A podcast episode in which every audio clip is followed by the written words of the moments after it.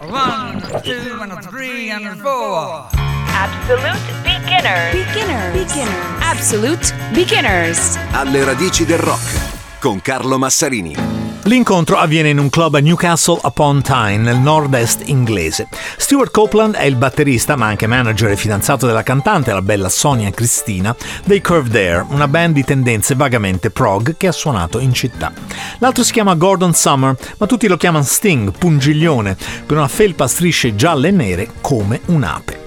Suona il basso e canta nei Last Exit, gruppo di tendenze vagamente jazz che ha base in città.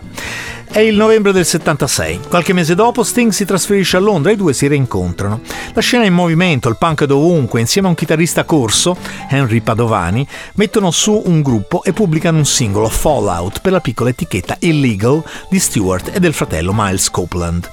Il debutto dal vivo è in linea con lo speed del punk, 15 minuti in un club e via.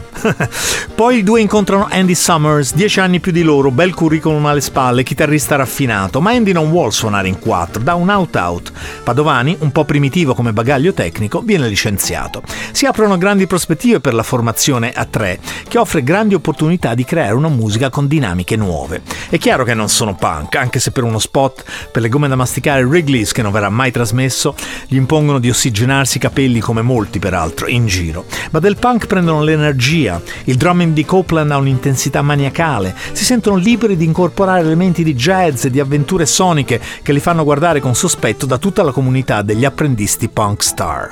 In più, quel ritmo giamaicano in levare è adottato dai punk come musica amica. Ma il loro rag and roll, come verrà chiamato, è un passo avanti rispetto all'uso che ne fanno, che so, i Clash. È proprio un ibrido che sarà il loro vero marchio di fabbrica, almeno nei primi anni.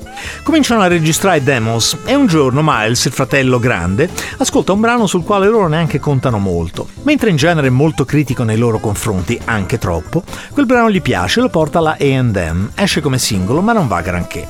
Non entra nella playlist della BBC, cosa che sfruttano promozionalmente scrivendo che è stato bannato dalla BBC che un po' funziona sempre in tempi di rivolta contro il sistema come in quel momento. L'ha scritto Sting, una delle sue prime composizioni, ispirato dalle prostitute che passeggiano in strada sotto il loro misero albergo durante la tournée a Parigi. Il nome lo prende dal manifesto del foyer dell'albergo, è quello della protagonista della commedia Cyrano de Bergerac, Rossana, anzi Roxanne.